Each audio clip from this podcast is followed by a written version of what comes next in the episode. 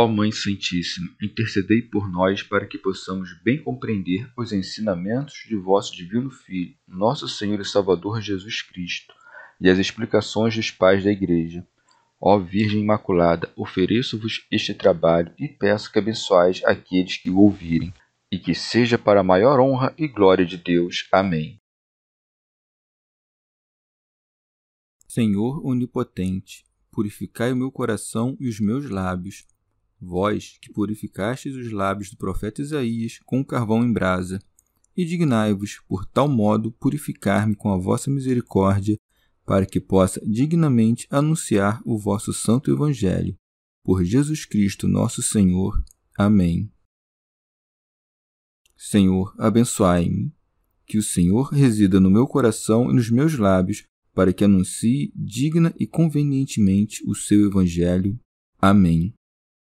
Evangelho de Nosso Senhor Jesus Cristo, segundo São Lucas. apresentação de Jesus no templo.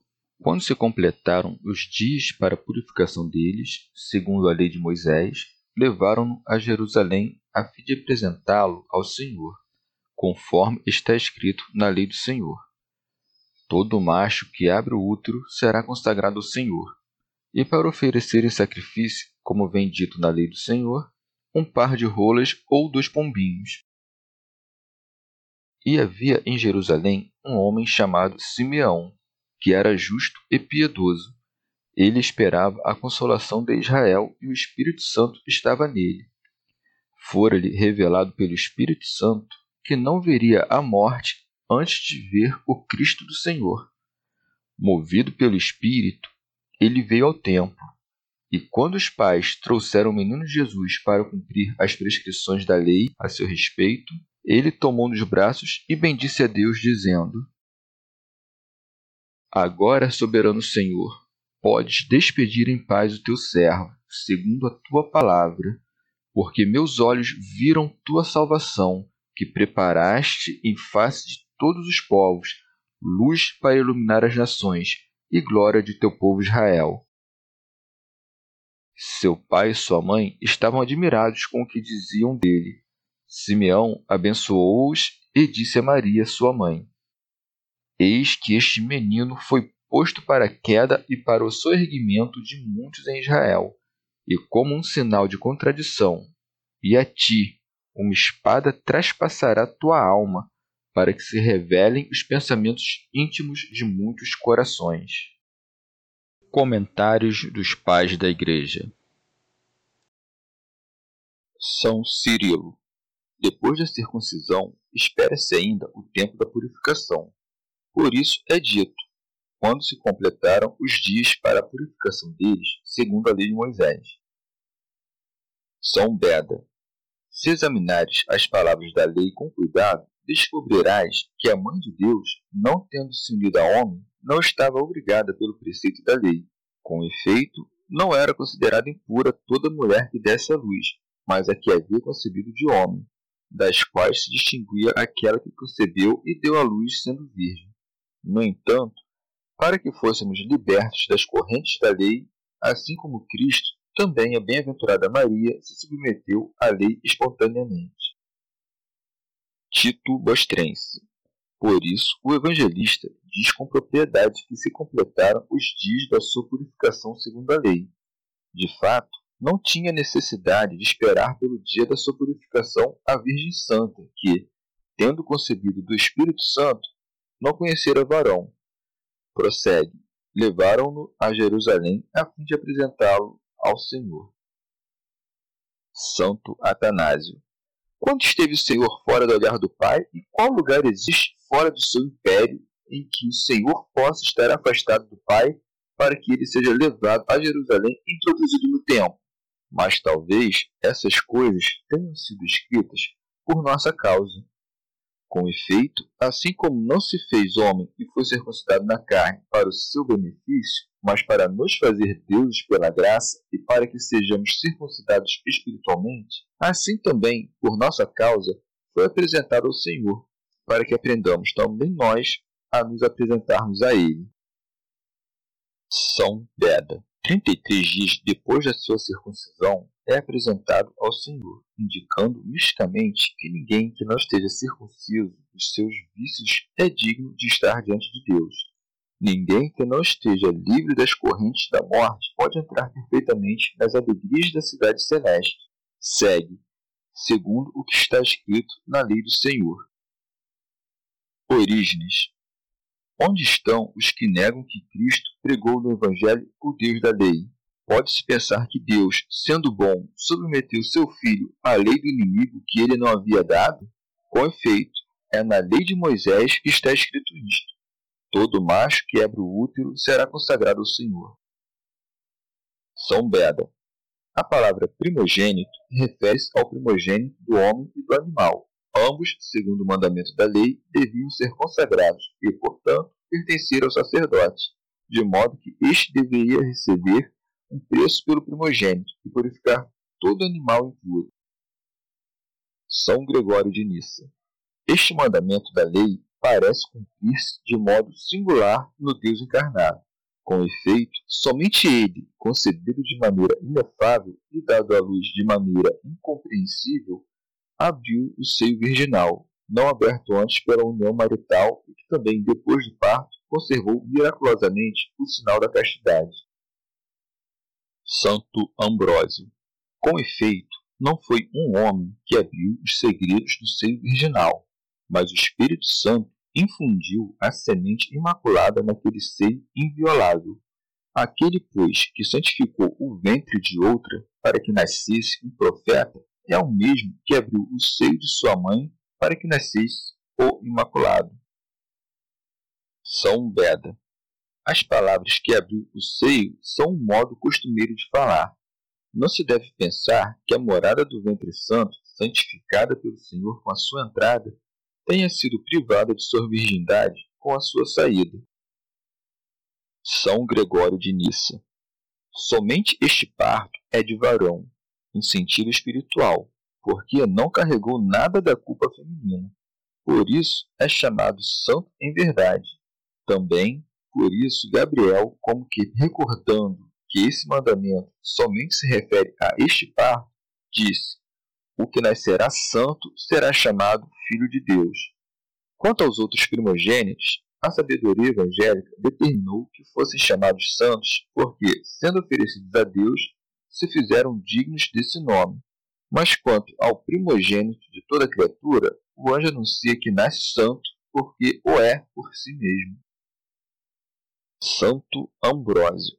Somente o Senhor Jesus, entre os nascidos de mulher, é santo em todas as coisas, porque não experimentou no seu parto imaculado o contágio da corrupção terrena, que repeliu por sua majestade celestial. Com efeito, se seguimos o sentido literal, como pode todo varão ter sido santo, se é manifesto que muitos foram imundíssimos, ele, porém, é o santo que os mandamentos da lei prefiguravam, pois somente ele abriria os segredos do seio da Igreja, santa e virgem, para gerar nações.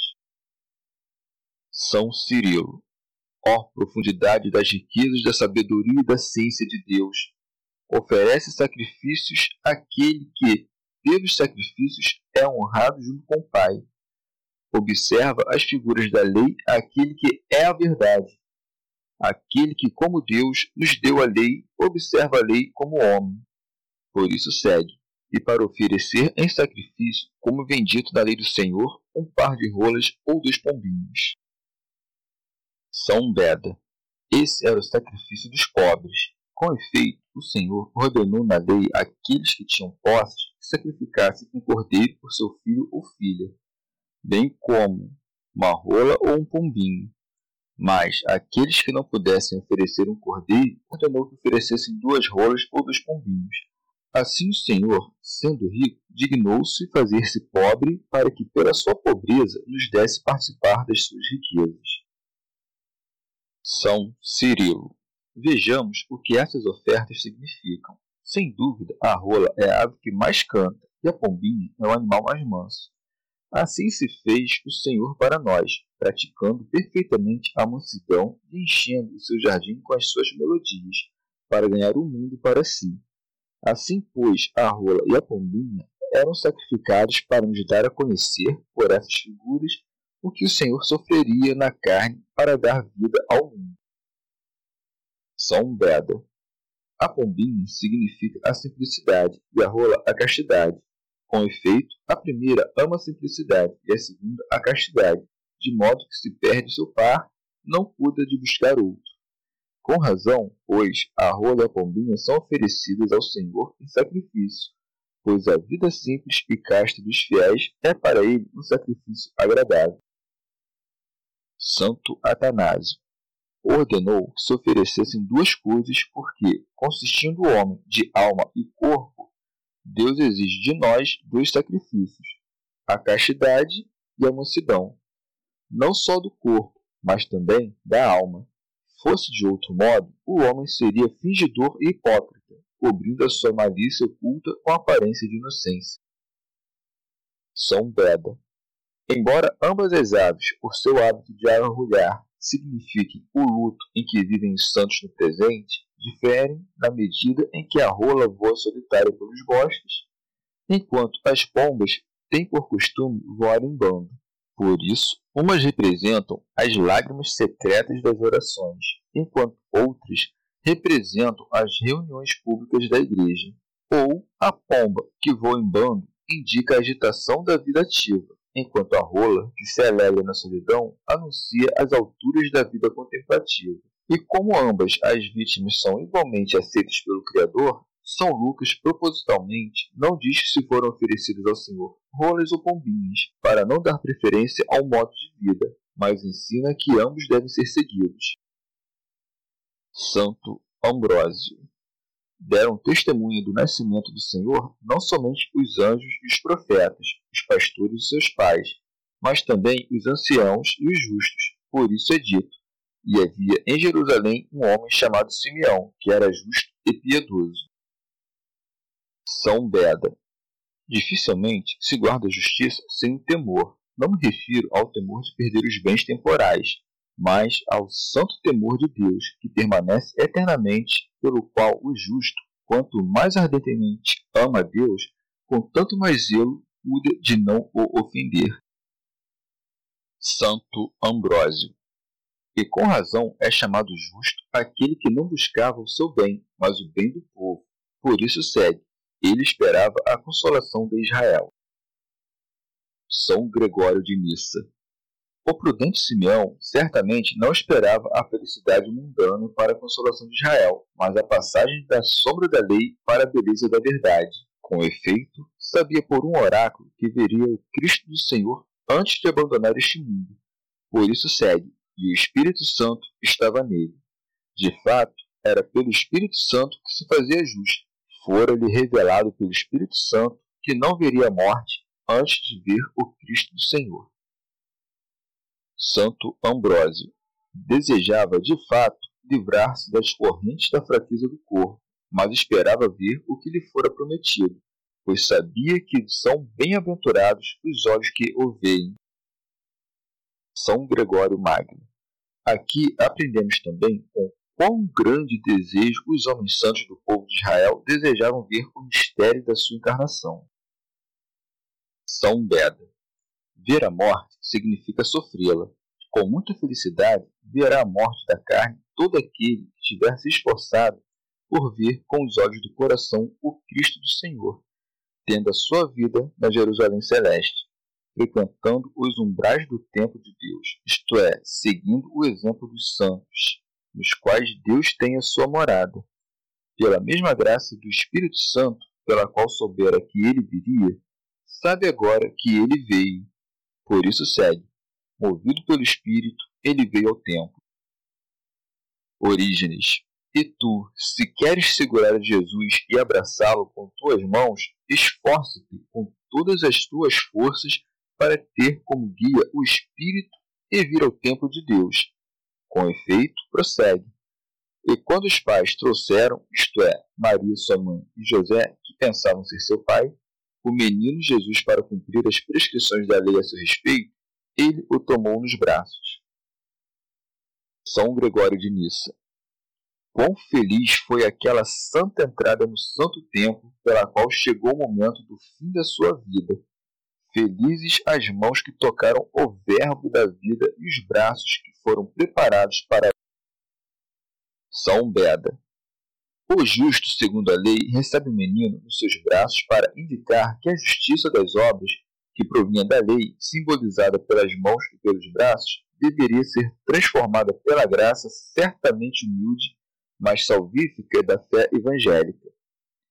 O ancião tomou o menino Jesus para indicar que este mundo, já como que velho e exaurido, retornaria à infância e à inocência da vida cristã.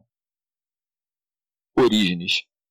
Se só de tocar a orla de sua veste aquela mulher foi curada, o que se deve pensar de Simeão, que tomou nos seus braços o menino e se alegrou vendo que aquele pequeno que segurava era o que tinha vindo libertar os cativos, e sabendo que ninguém o podia libertar da prisão do corpo senão aquele que tinha em seus braços. Por isso é dito, e bendisse a Deus, dizendo: Agora, soberano Senhor, podes despedir em paz o teu servo. Teofilacto diz Senhor para confessar que Ele é o Senhor da morte e da vida, e assim professa que o menino que tomou em seus braços era Deus. Orígenes, como dizendo: Quando eu não tinha a Cristo em meus braços, estava preso e não podia escapar das minhas correntes. São Basílio. Se examinares as palavras dos justos, verás que todos lamentam este mundo e sua triste duração. Diz Davi: Ai de mim, que meu desterro se prolongou. Santo Ambrósio. Vê, pois, que este justo, como que encerrado no cárcere da sua massa corpórea, quer ser libertado para começar a existir com Cristo. Todo aquele que quiser que o deixem partir, venha a Jerusalém, espere por Cristo Senhor, tome em suas mãos o Verbo de Deus e o abrace, por assim dizer, com os braços da sua fé. Então será liberado para que não veja a morte aquele que viu a vida expositor grego.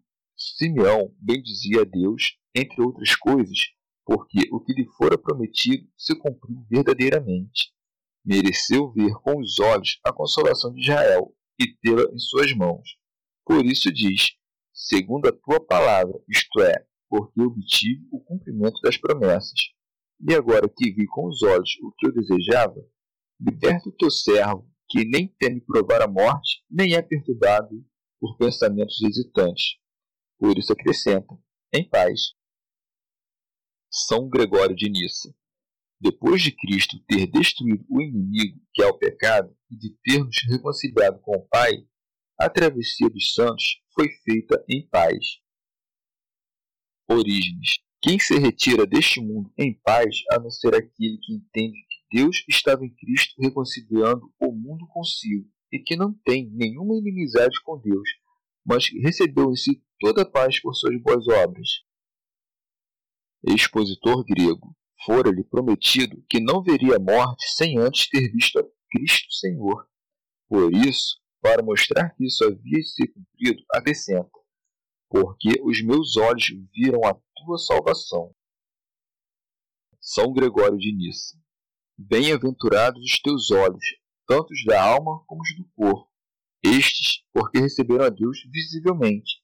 Aqueles, porque não se voltam somente ao que é visto, mas, iluminados pelo fulgor do Espírito do Senhor, reconhecem o Verbo na sua carne. Com efeito, a salvação que percebeste com teus olhos é o próprio Jesus, cujo nome dá e manifesta essa salvação. São Cirilo Cristo era o mistério que foi revelado nos últimos tempos do mundo, tendo sido preparado antes da origem do mundo. Por isso segue, que preparaste em face de todos os povos. Santo Atanásio. Isto é, a salvação de todo o mundo realizada por Cristo. Como então é dito acima que esperava a consolação de Israel? Porque soube pelo Espírito que a futura consolação de Israel teria lugar quando a salvação estivesse preparada para todos os povos. Expositor grego. Observa também a sagacidade daquele ancião digno e venerável.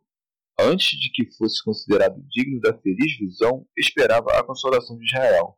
Quando, porém, obteve aquilo que esperava, exclama ter visto a salvação de todos os povos, pois de tal modo foi iluminado pelo inefável esplendor daquela criança inefável, que se lhe fizeram conhecidos de uma vez a sucessão dos tempos que viriam. Teofilacto diz em face para indicar que a sua encarnação seria conhecida por todos os homens. Diz que esta salvação é a luz das nações e a glória de Israel. Por isso segue: luz para iluminar as nações. Santo Atanásio.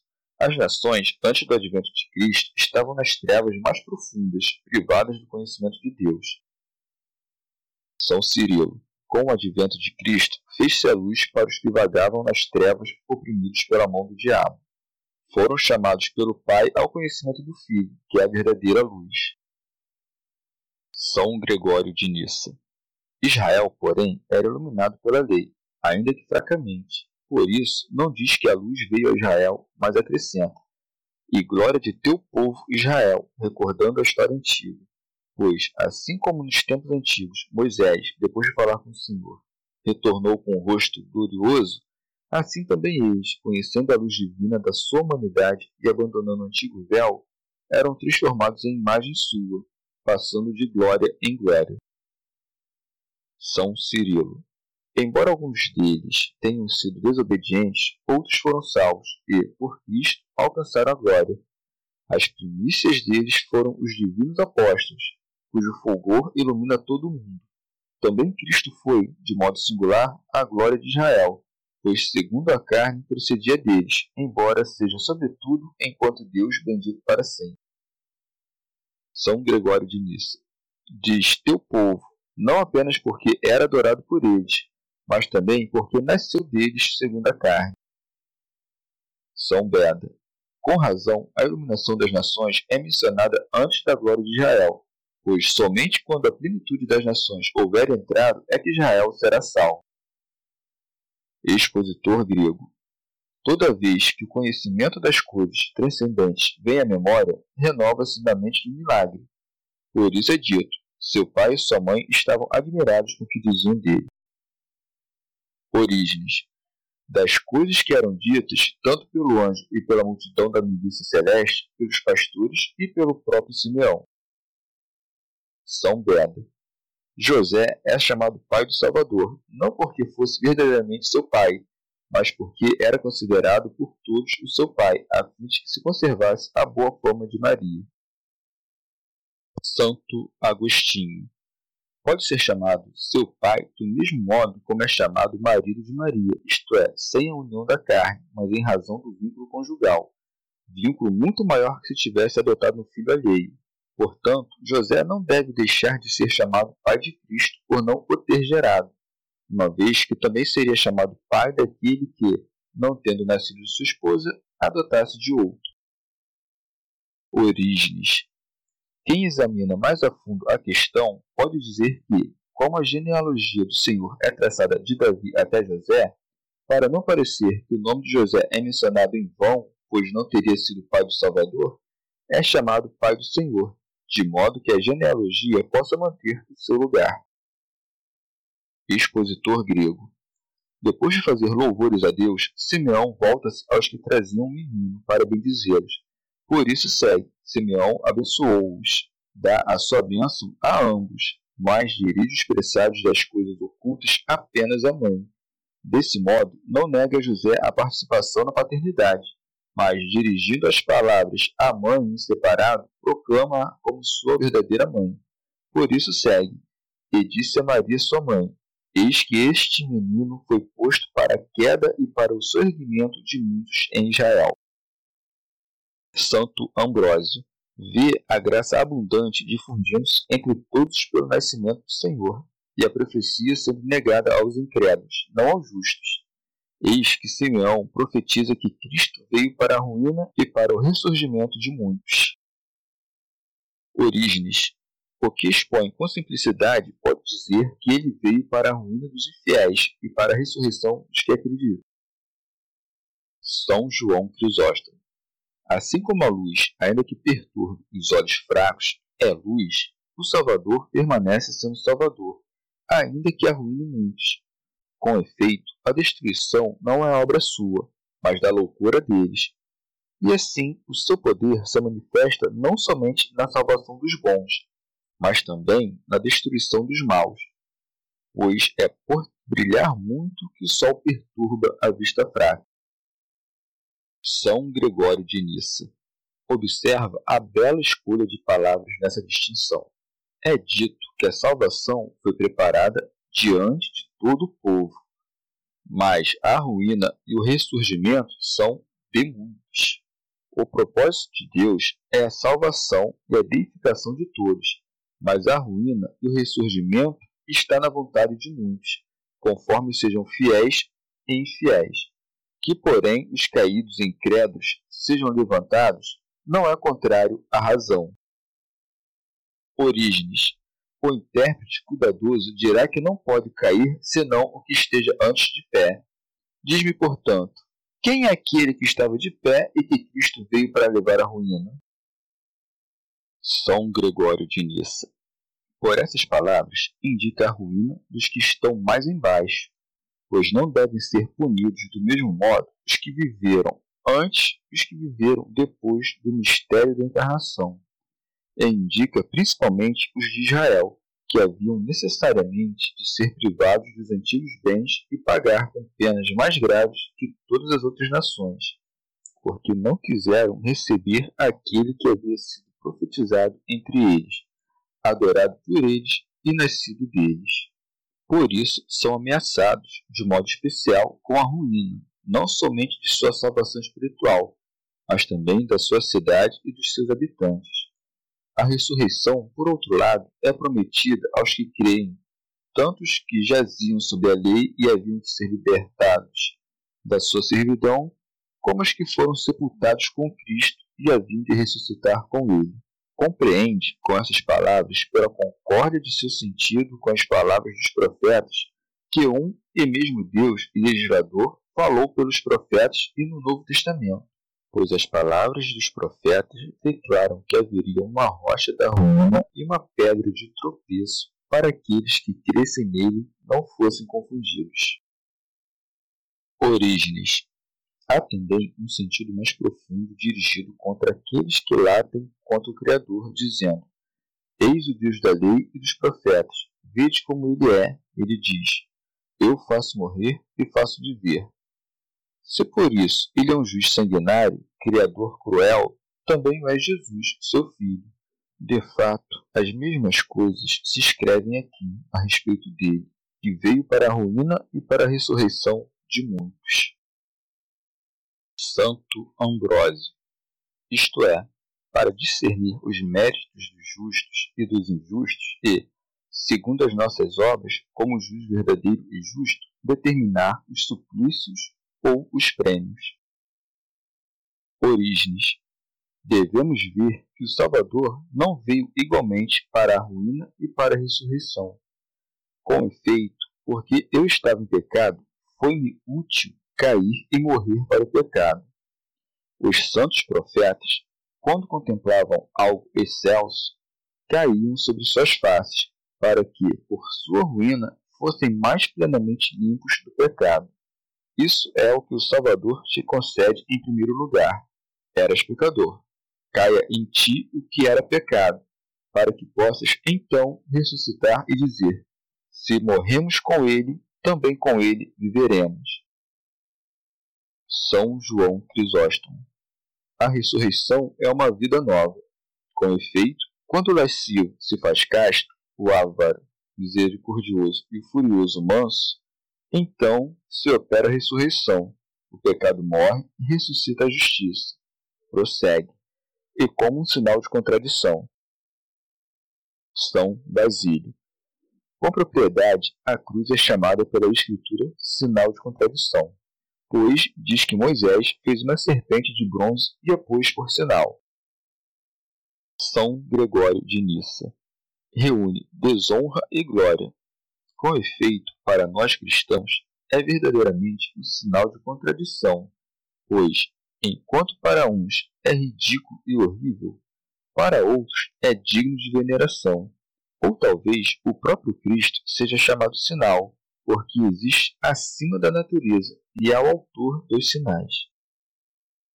São Basílio. Com efeito, é um sinal que aponta para coisas admiráveis e ocultas, visto pelos simples e compreendido pelos que têm intelecto cultivado. Origens. Tudo que a história narra de Cristo é alvo de contradição, não porque o contradigam os que creem nele. Nós, de fato, sabemos que tudo que foi escrito é verdadeiro, mas porque tudo que foi escrito dele é alvo de contradição por parte dos incrédulos. São Gregório de Nissa.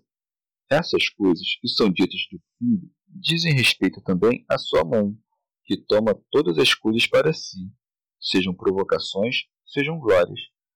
Não lhe anuncia somente a prosperidade, mas também as dores, pois segue, e a ti, uma espada trespassará tua alma. São Beda. Nenhuma história nos conta que a Santa Maria tenha abandonado esta vida morta pela espada, sobretudo porque não é a alma, mas o corpo que pode ser morto pelo ferro. Por isso, devemos entender que essa espada é aquela da qual se diz: há espadas em seus lados, isto é, a dor causada pela paixão do Senhor traspassou a sua alma. Embora Cristo, sendo Filho de Deus, tenha morrido por vontade própria, e sua mãe não duvidasse de que ele venceria a própria morte, não podia ver, sem dor, ser crucificado aquele que foi gerado de sua carne. Santo Ambrósio. Ou mostra a prudência de Maria, que não ignorava esse mistério celeste. Com efeito, a palavra de Deus é viva, eficaz e mais penetrante do que toda espada de dois gumes. Santo Agostinho. Ou, por essas palavras, indica-se que Maria, pela qual foi realizado o mistério da encarnação, no momento de sua morte, vendo o Filho de Deus tão humilhado a ponto de descer até a morte, aturdida, duvidou. Assim como espada, quando passa rente a um homem, ainda que não o fira, lhe causa medo, do mesmo modo, a dúvida causa tristeza, mas não mata, porque não toma assento na alma, mas a atravessa como uma sombra. São Gregório de Nissa. Mas não diz que somente ela sofreria na paixão, pois acrescenta para que se descubram os pensamentos escondidos nos corações de muitos. A expressão para que significa a sucessão dos eventos, não a causalidade. Com efeito, acontecendo todas essas coisas, seguir-se-ia a revelação dos pensamentos de muitos. De fato, uns confessavam Deus na cruz, outros nem assim deixavam de injuriá-lo e caluniá-lo. Ou isso é dito na medida em que, ao tempo da paixão, se manifestou a meditação no coração de muitos, que se emendaram pela ressurreição. Com efeito, a certeza sucede velozmente à dúvida. Ou talvez por descobrir, devamos entender iluminar, como é comum nas Escrituras. São Beda até a consumação dos séculos, a espada duríssima da tribulação não cessa de traspassar a alma da Igreja quando o sinal da fé é negado pelos perversos. Quando observa, gemendo, que depois de ouvirem a palavra de Deus, muitos ressurgem com Cristo, mas muitos se afastam da fé. Quando, sendo descobertos os pensamentos de muitos corações, onde a boa semente do Evangelho foi lançada, vê que a cisânia dos vícios aí prevalece, ou é a única a germinar. Origens. Havia nos homens também pensamentos maus, que foram descobertos para que os matasse aquele que foi morto por nós. Com efeito, quando estavam escondidos, era impossível destruí-los. Por isso, se nós pecamos, devemos dizer: Não ocultei a minha culpa. Se revelarmos nossos pecados não somente a Deus, mas também aqueles que podem cuidar das nossas feridas, nossos pecados serão apagados. Chegamos ao fim de mais um dia de comentários da Catena Áurea. Muito obrigado por ficarem até aqui, que Nossa Senhora derrame suas graças sobre nós e até amanhã.